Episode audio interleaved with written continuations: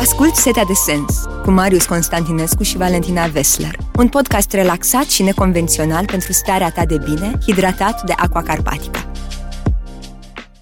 Bine ați revenit la Setea de Sens, un podcast hidratat de Aqua Carpatica. Bine ai revenit, Valentina Vesler. Bine te-am găsit. Ai ales să fii aici. Despre alegere vorbim astăzi. Despre alegere și discernământ. Wow, am ales, da, am ales să fiu aici. am ales să fiu aici, în fiecare moment alegem. Ești optimistă în fiecare moment. Vorbeam în podcastul trecut că suntem foarte mult pe pilot, pe pilot automat. Eu am pretenția despre mine că aleg, da, anumite lucruri trebuie să le fac uh, pe pilot automat, mă spăl pe dinți pe pilot automat și mă spăl în fiecare dimineață, în fiecare seară. Uh, conduc aproape da. pe pilot automat, deși aici ar trebui să fim cu mai mare grijă mai mare atenție. Da, sunt lucruri care și acțiuni, uh, decizii pe care le luăm aproape instinctiv.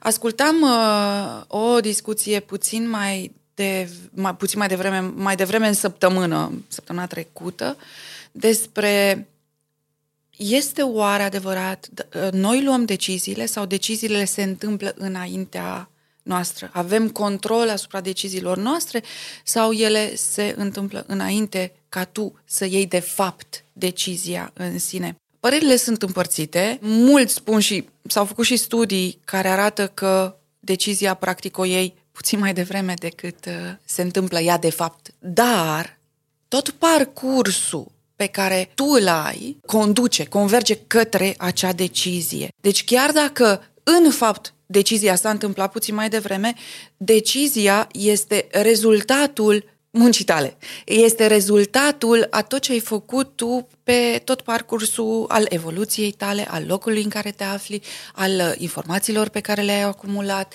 al lecțiilor pe care le-ai învățat, al educației pe care ai primit-o și, practic, decizia, deși acum, dacă granulăm foarte fin la toate deciziile noastre, s-ar putea să o luăm razna. Pentru că nu putem cuprinde cu mintea noastră multitudinea de decizii pe care noi le luăm într-o zi. Dar dacă luăm decizia ca atare, ca construct, ca obiect de lucru în discuția noastră, exact așa se întâmplă. Doar că se întâmplă cu o repeziciune foarte mare și faptul că tu mănânci cu furculița cum în mâna dreaptă este rezultatul unui parcurs, tu ai pus mâna pe furculiță. Uh, am, am dat un exemplu dintre ăsta aproape grosier, aproape pf, foarte laic. Dar așa se întâmplă. Faptul că m-am îmbrăcat așa, am ales această eșarfă, am ales această ținută de astăzi, este o decizie pe care am pretenția că am luat-o ah, doamne, cât de elegantă sunt. Dar nu, ea este un construct. Este un construct al obiceiurilor mele de a mă îmbrăca, al gusturilor mele vestimentare care s-au dezvoltat pe parcurs, la care am fost expusă informațiilor din stânga, din dreapta, care intră în subconștient și iată, eu fac o alegere care poate părea chic sau nu. Și când iei o decizie, ai, ai senzația că ai control asupra lucrurilor pe care urmează să le faci? E pur și simplu o investești cu un sentiment de siguranță sau ești totuși atentă la impredictibil? O întreb pe Valentina sau o întreb în general? O întreb pe Valentina. Nu mai am această pasiune foarte mare a controlului. Da? Ce ai făcut? Cum viața te-ai predat? E, e un parcurs foarte lung în care viața de obicei este profesorul cel mai bun, mi-a demonstrat că oricât m-aș încrâncena eu într-o direcție, pierd controlul automat și am pierdut controlul în situații în care credeam că am controlul.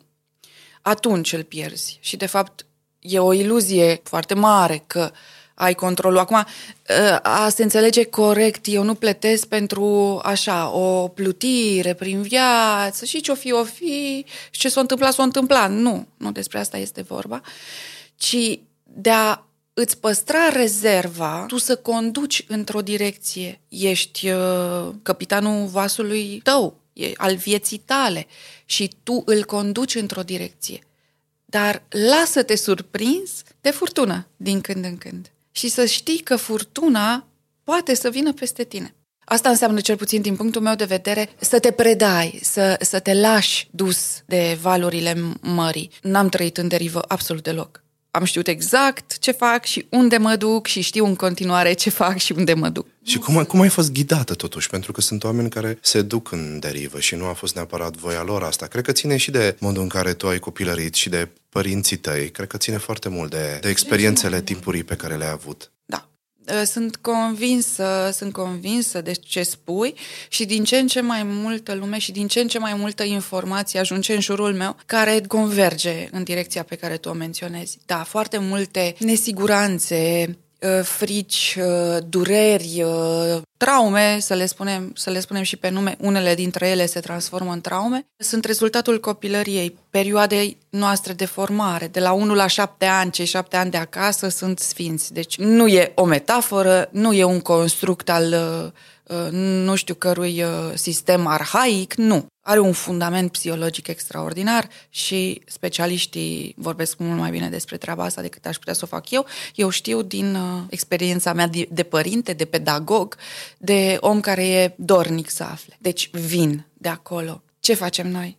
Înainte de toate, vrem să le identificăm și să vedem unde ne sunt. Sunt foarte multe programe instalate în copilărie care sunt benefice, care sunt extraordinare. Dar pe de altă parte sunt foarte multe programe, să le numesc programe, nu le numesc neapărat traume, frici, să le numesc programe, care dau eroare în viața noastră și ne determină blocaje, ne determină acel control fric, o zic foarte bine englezii, nevoie acerbă de control. Vreau să fiu eu în control, să știu ce faci și tu, să știu ce face și vecinul, să știu ce face toată lumea, să știu ce se întâmplă în toată lumea asta. Păi și la ce-ți folosește?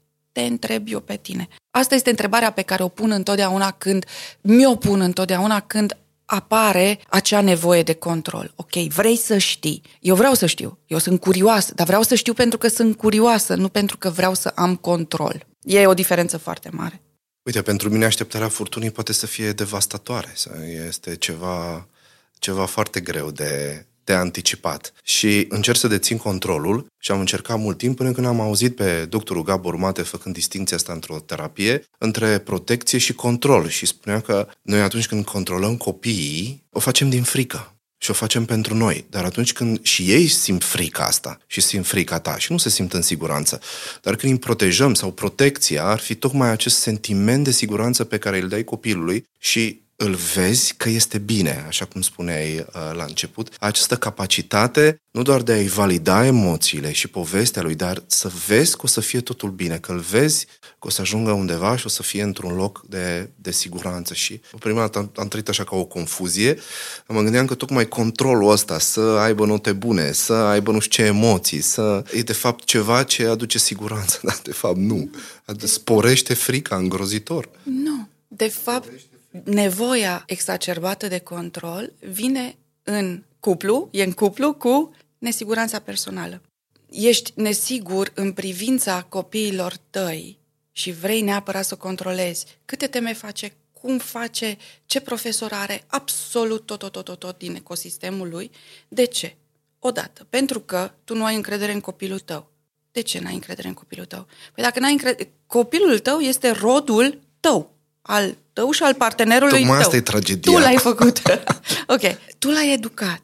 Dacă tu îl educi conform valorilor, principiilor și le duci bine, cu toată dragostea și cu toată dăruirea, trebuie să fie un rezultat bun. Atunci investește încredere în el și lasă controlul. Asta nu înseamnă Acum n-am să-l dublez pe domnul doctor uh, uh, Mate să, să spun aceleași lucruri într-o frazare puțin mai stângace, dar să, să fim foarte atenți.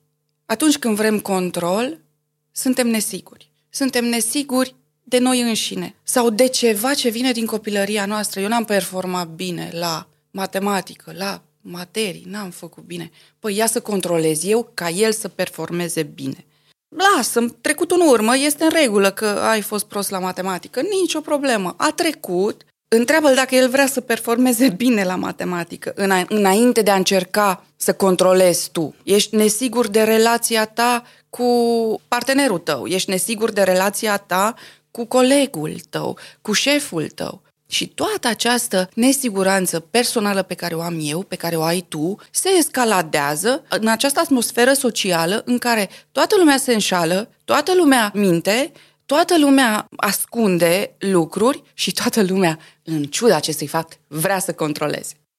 Mă gândeam mai degrabă, când vine vorba despre control, nu neapărat lucrurile exterioare, școală, bicicletă și altceva, ci emoțional. Acolo e cea mai mare problemă. E ca și cum nu aș vrea să treacă prin ceea ce am trecut eu și sunt foarte atent la micile dezamăgiri pe care le are și când îl văd așa, pentru mine e o tragedie. e ceva ce trigăruiește ceva foarte puternic pe care eu am trăit. Și fără să-mi dau seama, știi, mă duc spre el încercând să mă, mă salvez pe mine într-un fel. E atât de straniu. Până când am înțeles că de fapt asta nu e, cum spuneam, nu este uh, protecție și mi-am, mi-am mai luat așa ochii de la el.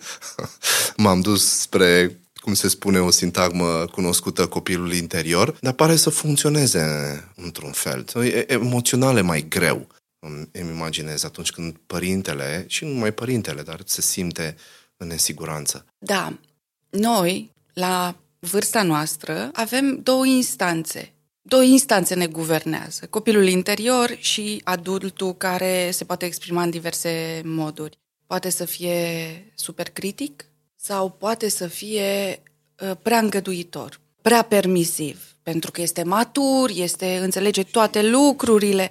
Ei, cum faci acest echilibru? Și uh, uh, iarăși ține lucru, ține cont de uh, nu ține cont, are legătură cu controlul. Observarea în tine ce declanșează acea manifestarea, acel comportament pe care l-ai tu în raport cu copilul, declanșează instanța copilului interior sau cea a adultului și când e adult, foarte critică, ai luat patru, treci la, ia să-ți dau o mamă de bătaie, toată lumea e proastă, nu știu, tot arsenalul de injurii și de critici sau cel foarte îngăduitor. A, pe lasă, mamă, că e bine și așa.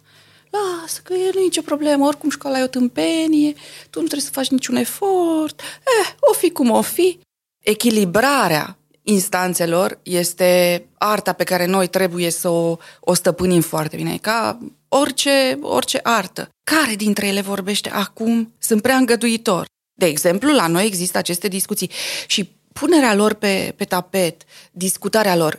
Soțul meu este mai degrabă adultul uh, critic, uh, uh foarte protectiv, eu sunt cel care e mai degrabă în uh, partea îngăduitoare. Și atunci, între noi doi, trebuie să existe un echilibru. Noi trebuie să discutăm acele lucruri și obiectivul care este până la urmă? Obiectivul este copilul, siguranța lui, protecția lui și dezvoltarea lui armonioasă. Dacă noi reușim să facem un balans și există un, uh, o înțelegere între noi, bad cap, good cap, polițistul bun, polițistul rău, care joacă rolul. În general, eu joc rolul polițistului bun, el joacă rolul polițistului rău și trebuie să fie așa. Trebuie să existe în dezvoltare această dinamică între părinți. Ce se întâmplă când nu există, îl întrebăm pe uh, profesorul Gabor. Se întâmplă multe. Mulțumesc mult, Valentina Vezler, pentru această recomandare. Doctorul Gabor Mate, dar nu numai el, sunt foarte mulți specialiști care pot să-i ajute, iată, pe părinții care se simt în nesiguranță. Îți mulțumesc mult pentru prezența ta aici la Setea de Sens, un podcast hidratat de Aqua Carpatica. Ai ascultat Setea de Sens, un podcast pentru starea ta de bine, hidratat de Aqua Carpatica.